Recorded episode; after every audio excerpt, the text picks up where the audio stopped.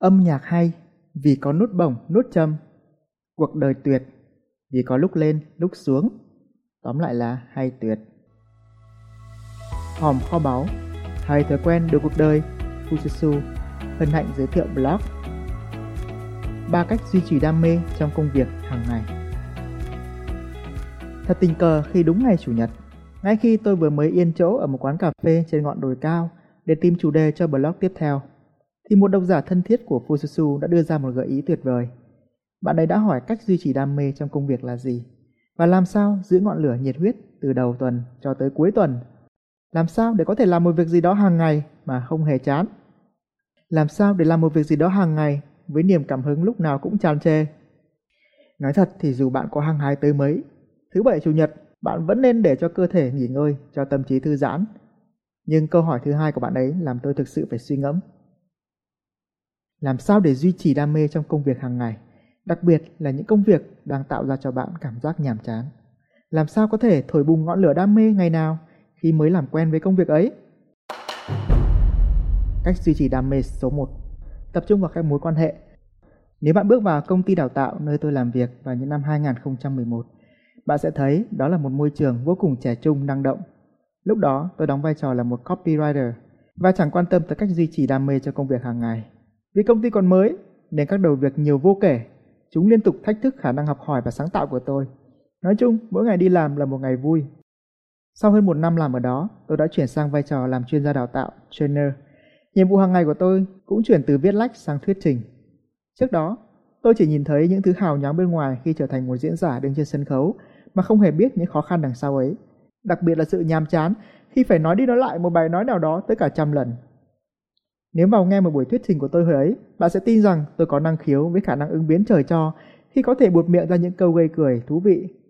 Xong nếu bạn tới nghe một buổi chia sẻ khác của tôi cũng chủ đề ấy, bạn sẽ thấy tôi nói lại tương tự những điều hôm trước. Cũng phải thôi.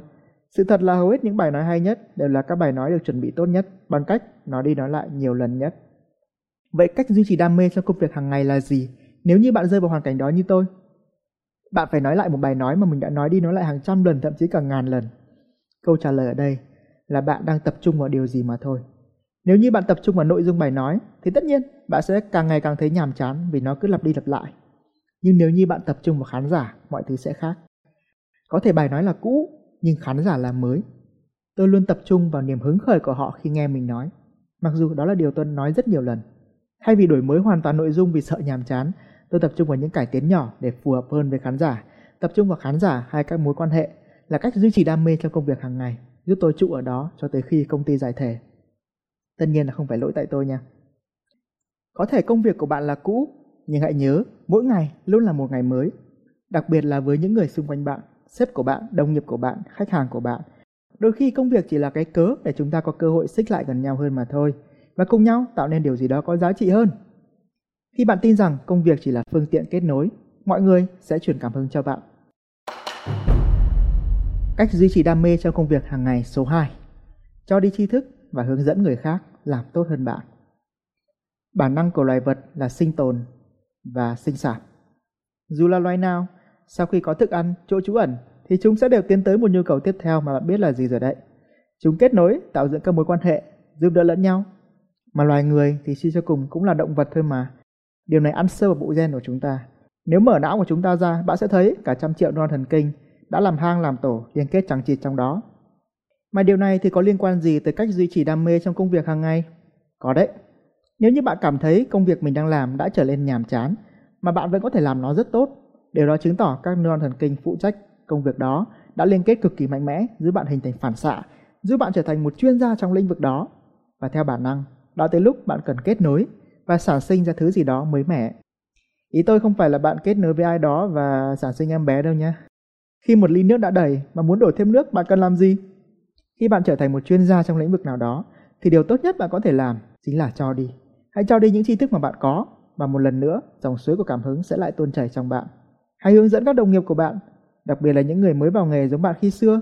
Họ có đầy năng lượng, thứ họ thiếu chỉ là kinh nghiệm của bạn mà thôi. Khi bạn cho đi tri thức và thấy rằng mọi người áp dụng nó để trở nên tốt hơn, bạn tự nhiên sẽ thấy công việc của mình trở nên ý nghĩa và giá trị hơn bao giờ hết. Và đừng lo lắng khi bạn tiết lộ bí kíp, đồng nghiệp sẽ vượt mặt bạn. Vì sự thật là khi bạn giúp được ai đó làm tốt hơn cả mình, bạn sẽ lên chức sếp. Mà hoặc là hồi đó trước khi công ty giải thể, tôi cũng đã được lên chức sếp đấy. Một lần nữa bạn thấy đấy, công việc chỉ là phương tiện kết nối thôi, phải không? Cách duy trì đam mê trong công việc hàng ngày số ba.